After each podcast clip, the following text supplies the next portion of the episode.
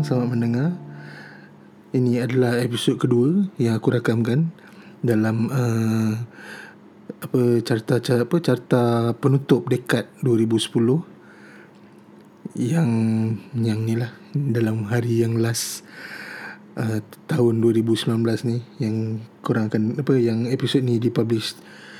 So untuk episod yang ini tajuk dia simple. Top 5 top 5 uh, top 5 teknologi benda-benda teknologi te- yang lahir daripada dekat ni lah. Dalam pandangan peribadi aku. Uh, so top 5 aku narrow down top 5 lah. Nah, tadi aku dah apa episod episod sebelum ni aku dah cerita pasal top 7 dan yang berkaitan dengan Apple. Yang dalam episod ni top 5 in general dalam ya bidang teknologi ya uh, mass market untuk untuk untuk pengguna untuk consumer. So aku mulakan dengan okay list ni dia tak ada turutan. Tak ada tak ada apa tak ada siapa nombor satu nombor dua tak ada. So dia lima lima lima teknologi yang aku pilih yang aku rasakan personally uh, hebat lah dalam dalam decade ni dalam dekad ni macam oh gempak gila sial. Ha, macam tu. Tu impression aku bila first time aku uh, apa bila, pakai ataupun experience produk apa teknologi ni. So nombor satu dalam list ni um, aku bagi dekat Dolby Atmos. So Dolby Atmos kepada siapa yang tak tahu Dolby Atmos ni ialah sistem surround sound yang dibuat pada mulanya dibuat untuk wayang lah.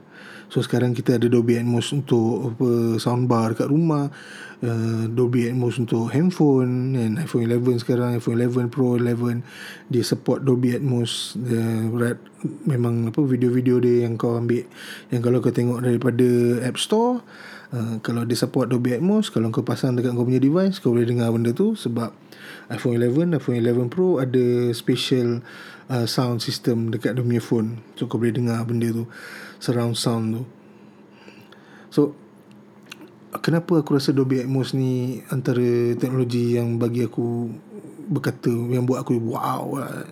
dia ada wow factor eh. okay dulu oh, okay back, uh, sedikit background uh, aku memang minat benda-benda sound.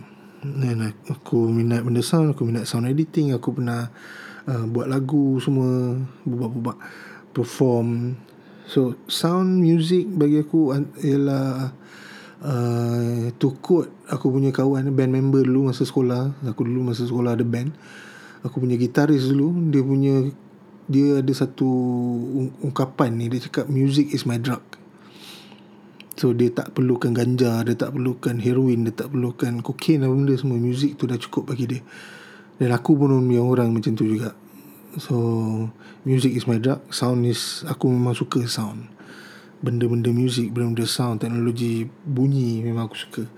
So Dulu-dulu uh, Masa zaman uh, Masa wayang Independence Day kan, Aku ingat lagi wayang Rex dekat KL eh. Aku tengok cerita tu dekat Rex Time tu speaker dalam wayang tu 5.1 kan digital lah. Digital 5.1 time tu hu gempak gila sial boom boom ada ada woofer lah. Point 1 tu ialah ada punya woofer lah. Ada lima speaker keliling kau kau boleh dengar bunyi dari kiri kanan. And then dia evolve jadi 7.1 kan gempak gila. Kan kau boleh dengar bunyi dari depan kiri kanan belakang boleh dengar And then Atmos datang. Bila Atmos datang Kau boleh dengar muzik dari bawah kau. Kau boleh dengar muzik dari apa? Kau boleh dengar sound daripada bawah Daripada atas Belakang Kiri Kanan Tepi. 360 sound. Dan kalau macam scene Dalam hutan Kau boleh dengar Ui, bunyi burung ni dekat belakang. Burung ni ada dekat tepi Belah kiri. Siapa yang tak pernah rasa Dolby Atmos Benda paling simple yang kau boleh buat kau pergi mana-mana sungai ke ya, air terjun ke berdiri kat satu tempat pejam mata dengar. Bunyi appreciate bunyi tu rasakan bunyi tu. Ah macam tu lah kau dengar Dolby Atmos. So imagine bunyi yang nature apa bunyi yang dalam dalam dalam nature ni dia boleh buat dalam cinema dia boleh buat keluar daripada soundbar dekat TV dia boleh buat keluar daripada phone. So experience aku dengar Dolby Atmos ni punya content kan yang buat aku kata wow tu yang buat aku pilih teknologi ni sebagai salah satu daripada pilihan aku. Benda yang best dalam yang keluar dalam dekad 2010 ni. So siapa tak pernah dengar Dolby Atmos siapa tak pernah experience um, memang aku nasihatkan pergilah wayang sekarang cerita paling best nak dengar ialah uh, paling best kau nak experience uh, Star Wars Rise of Skywalker appreciate the movie appreciate the sound. Sound design dia memang awesome gila-gila babi. Kau boleh dengar X-Wing dengar apa kiri kanan. Kau boleh dengar Millennium Falcon dalam light speed. Memang gempak gila babi. Uh, so itu uh, first dalam list aku. Bukan dia top sekali tapi dia dalam list ni dia nama yang pertama disebut lah so nama yang kedua aku nak sebut dalam teknologi best 5 eh dalam dekat ni Tesla. Tesla punya kereta Tesla punya teknologi bagi aku memang awesome. Teknologi tu tak ada kat Malaysia. Orang kat Malaysia tak tak tak aku, aku rasa segelintir yang kecil sangat segelintir yang kecil aja yang pernah merasa Tesla ni punya teknologi. Itu pun bukan 100% experience. Sebab kat Malaysia ni yang aku tahulah tak ada self driving so kalau nak betul-betul rasa Tesla punya teknologi memang kita kena pergi US memang kita kena naik kereta tu dekat US tapi daripada apa yang aku baca daripada apa yang aku tengok dekat YouTube Tesla punya teknologi ni memang awesome gila babi. Self driving car uh, apa bateri punya sel bateri, bateri cara dia susun bateri cara dia buat bateri semua untuk bagi power untuk kereta um, cara charging semua. Macam aku pernah tweet benda ni. Aku cakap kalau Tesla ni wujud I mean boleh dibeli di Malaysia aku dah lama beli Tesla dah. Kan? Kau beli kereta satu and then kau pakai selama-lamanya. Ya, sekarang kau dah boleh tengok orang uh, dah clock 200 ribu batu drive pakai Tesla and tak ada problem sampai sekarang bateri masih lagi okay so teknologi memang awesome lah yeah. self driving tu entah sebab aku tak pernah rasa. Tapi macam kelakar lah. Kau duduk je dalam kereta pandang luar kiri kanan dan harap kau tak accident. Tapi orang daripada apa yang aku tengok daripada apa yang aku baca memang reliable lah. Dekat sana kat sini belum ada lagi. So maybe in the next decade kita boleh nampak Tesla jual produk dia dekat sini. So yeah Tesla pun salah satu daripada aku punya uh, dalam list. And then Tesla ni of course dia adik-beradik dengan SpaceX lah. Uh, so Tesla and SpaceX ialah salah satu nama dalam list aku. SpaceX ni siapa yang tak tahu ialah uh, roket yang boleh pakai balik. Boleh diguna semula. Dulu-dulu NASA kalau hantar roket burn kan roket tu naik habis. Dah tak boleh buat apa lah roket tu. Kena buat baru. Tapi dengan SpaceX roket tu boleh pakai 3 4 kali 10 kali. Dia naik dia boleh turun dia boleh landing balik. Ha, siapa tak pernah tengok dia landing pergi cari kat YouTube bersedia untuk menganga. Roket boleh landing balik babe. Roket daripada space tu dia dah pergi space dia turun dia boleh landing balik. Tegak. Tegak tak apa. Dekat satu tempat satu platform dekat tengah-tengah laut kecil nak mampu pum tepat target first time aku tengok benda tu aku macam wow gila sial. So Tesla teknologi SpaceX teknologi awesome. Dia satu uh, dia punya founder dia sama Elon Musk. So dalam list aku Tesla SpaceX. Uh, next teknologi teknologi nombor tiga eh. Teknologi nombor tiga ialah Nintendo Switch. So macam tiba-tiba Nintendo Switch boleh ada dalam dalam list ni. Okay kenapa uh, yelah kenapa Nintendo Switch bukan PS4 bukan Xbox? Okay Nintendo Switch ni dia kalau siapa yang tak tahu dia ada dua form factor. Dia ada dua cara kau boleh main. Actually banyak cara kau boleh main tapi dua yang paling primary lah. First Kau boleh Main dekat TV Kan dia is, dia kau cocok dekat dia punya docking station, docking station tu kau hook dekat TV, HDMI kau boleh main game dekat TV macam konsol biasa. Macam PS4, macam Xbox. Tapi bila kau cabut aja dia punya badan, dia punya screen tu dengan controller tu daripada dia punya dock dia jadi portable portable console. Dia jadi portable console macam Nintendo DS, macam PS Vita, macam PSP. So kau boleh main game kau anywhere. And dekat Nintendo ya apa dekat uh, konsol yang kau cabut tu controller dia kau boleh cabut. Jadi dua mini controller. So kalau kau nak main Mario Kart ke kalau kau nak main apa uh, apa Splatoon ke dengan member kau kau nak main FIFA uh, on the go dengan member kau benda tu ada stand. Kau cabut controller bagi kawan kau kau satu controller that's it. You have a two player game. Then then macam tu je. Simple. Awesome. And And then the Dia boleh output Grafik yang Quality tak adalah teruk sangat Compare dengan PS4 Kan? Um, Dengan chip Tegra dia. Dia pakai chip Tegra. It's, dia, dia pakai mobile chip actually. Dia pakai mobile chip Dia boleh dapat Dia boleh achieve uh, Grafik macam tu Grafik fidelity macam tu. Again Memang Awesome lah. Aku macam this is a good innovation a very very good innovation. And the controller itself ada infrared camera ada motion detector semua. I mean kau boleh you know, goyang-goyang macam Nintendo Wii punya siapa ingat Nintendo Wii? Yang dia punya controller yang boleh shake-shake tu kan? Nah, kau boleh buat benda tu pakai controller Nintendo Switch So Nintendo Switch ialah macam amalgamation eh. Dia lah gabungan teknologi-teknologi game-game konsol orang yang lama dan satu kan jadi Nintendo Switch. Dan the idea um, apa konsol yang kau boleh main sama ada kau bila kau bawa pergi mana-mana ataupun kau cucuk kat TV tu Wii U. Dan controller yang kau boleh gerak-gerak iaitu Nintendo Wii. Ya, yeah, combine pum jadi Nintendo Switch gempak gila babi online dia gempak gila. Of course dia ada Nintendo online yang kau kena bayar macam PS Plus tu. Apa PSN PlayStation Network PS Plus. Macam Xbox 360 punya ni. Uh, apa monthly subscription. Tapi dengan monthly subscription kau dapat um, game-game lama. Super NES punya game NES punya game. Gempak lah serius the first time aku main Nintendo Switch uh, aku main Zelda aku terkejut dia boleh buat grafik macam tu aku terkejut. Ya yeah. machine macam tu boleh Zelda was buat 60 jam. Gempak gila lah gempak gila. So siapa yang pernah rasa dan tak pernah rasa Nintendo Switch ya, aku sarankan pergi pinjam siapa-siapa punya.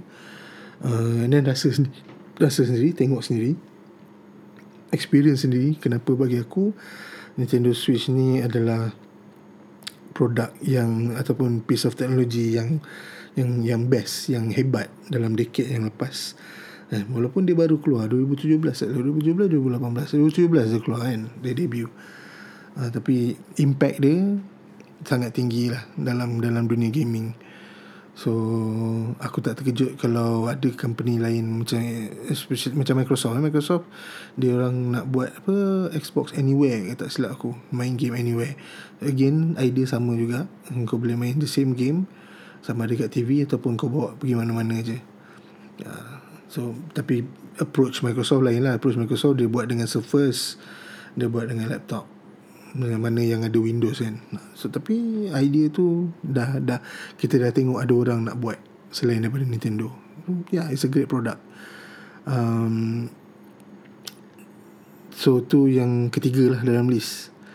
Uh, keempat dalam list aku eh, teknologi yang best daripada decade ni dalam dekad ni adalah 4K HDR punya screen.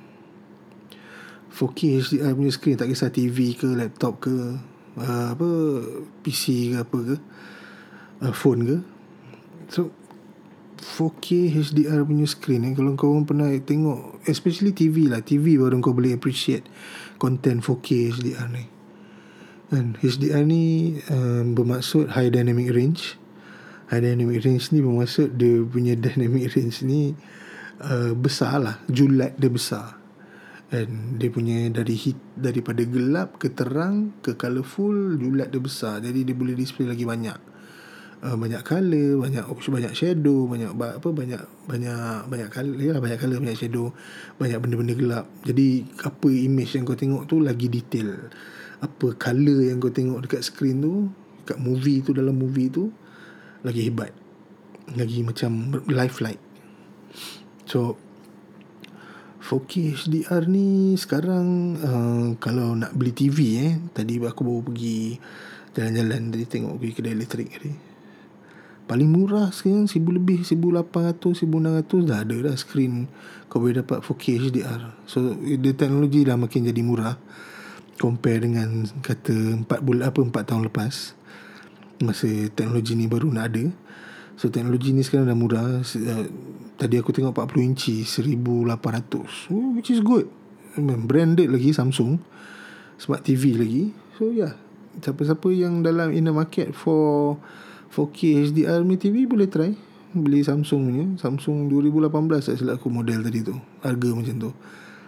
Dan kalau sekali korang dah tengok Konten 4K HDR ni Kau rasa korang nak tengok HD biasa 1080p pun malas lepas tu Because Yeah sekarang in fact sekarang kalau aku tengok movie pun aku tanya macam eh eh kalau kalau scroll dekat apa uh, apa dekat iTunes movie store eh iTunes store ni bab movie cari yang mana ada HDR mana HDR ni Netflix pun aku sekarang memilih scroll scroll scroll scroll cari HDR baru aku baru aku tengok. Kalau macam HD je macam malasnya nak tengok. Kan because bila kau dah tengok sekali HDR punya movie 4K punya movie macam wow okay. Hebat gila babi. And then of course Kau nak experience 4K HDR ni Kena screen besar lah. Of course phone kita boleh tengok HDR Apa 4K HDR Komputer boleh tengok 4K HDR Ada komputer yang dah boleh support eh. Um, Tapi Tak boleh compare lah dengan kau tengok dekat TV Yang atas 50 inci 40 inci still okay lagi. Tapi uh, lebih kecil. Tengok dekat sikit. Tapi macam bila kau tengok uh, TV 50 inci ke atas Okay kau boleh duduk macam 2 meter And that's it. Kau experience. Kau boleh dapat experience tu. So yeah um, Yang keempat dalam list aku Pendek je list ni. So dalam dekade ni Ialah 4K HDR punya teknologi lah So 4K HDR teknologi Sekarang pun Kat wayang pun Dah banyak wayang Dah ada HDR Punya display um, Awesome Awesome. Sangat awesome. Kalau korang boleh dapat kalau korang ada mampu nak beli TV OLED yes itu terbaik lah nak experience. HDR content. No OLED TV is the best. But again yeah, OLED sekarang tak macam OLED dulu lah. OLED dulu ada burn in sekarang OLED tak ada burn in sangat. Jarang lah dapat burn in so yeah. tapi OLED ni mahal lah. So compare. Macam tadi aku cakap 1800 kau boleh dapat 4K HDR uh, apa LED TV uh, OLED kalau 50 inch tu aku rasa 3000 lebih kurang 3000 4000 double the price of uh, LED yeah but still tu hak korang. I mean tu korang punya kau nak spend duit up to you. It's just that kalau boleh 4K HDR jangan beli HD TV kita. HD TV tak lawa serius yeah, even Astro pun sekarang dah ada 4K dah apa Astro apa Ultra eh. ha. so no, itu yang keempat And then last sekali Last sekali dalam list aku Untuk episod ni Best teknologi eh Best piece of technology Last decade Ialah teknologi gig economy Teknologi gig economy ni Ialah First kali macam Yang start Uber Uber Airbnb And then baru kita trickle down lah. Apa yang kita ada kat sini uh, Grab lah Bungkus seat lah um, Macam-macam ada sekarang. Tapi yang main sekali Uber lah dulu. Yang first sekali start Uber.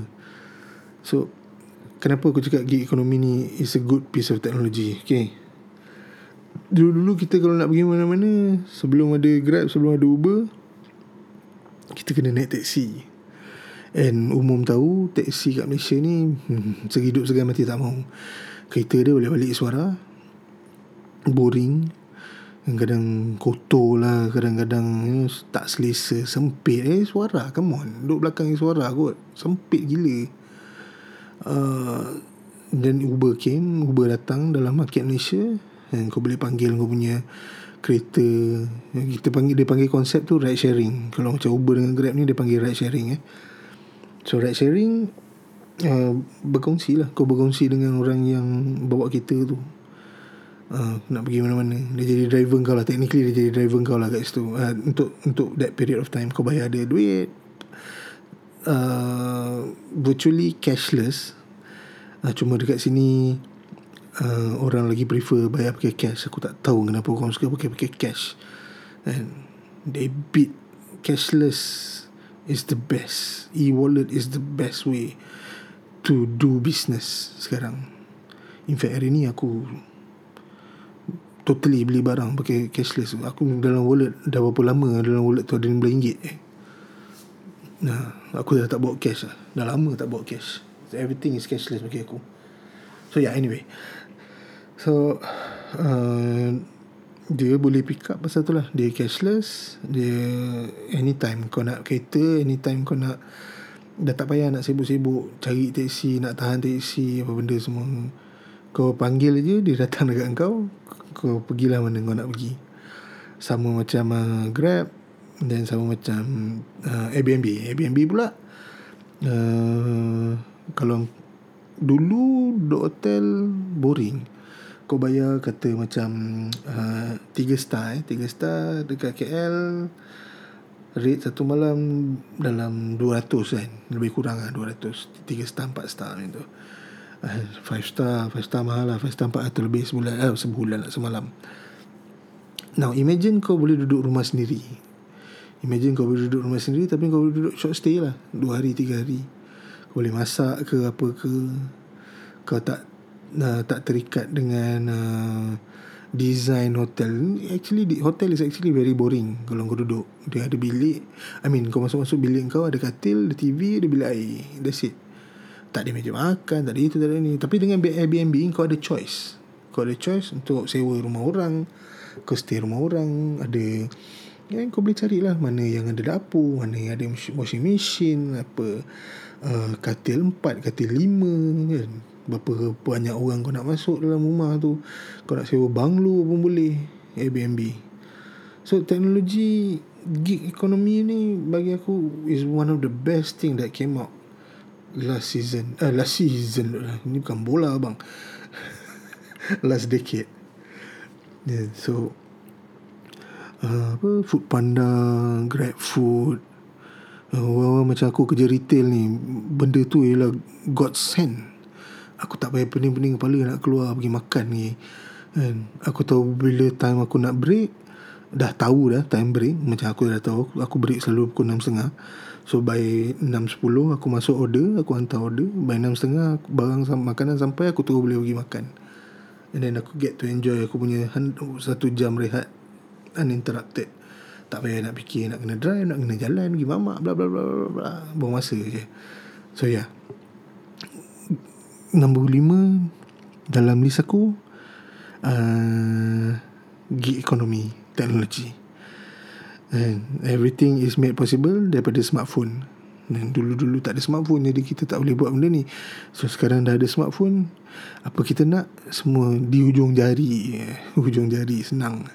Nak makan tu nak ni macam kalau bungkus seat kalau aku rasa sebab dekat JB tak ada bungkus seat so aku tak pernah pakai bungkus seat. So aku imagine bungkus seat ni dia macam yalah runner kau boleh beli kau boleh suruh dia beli tu beli ni beli rokok ke apa. And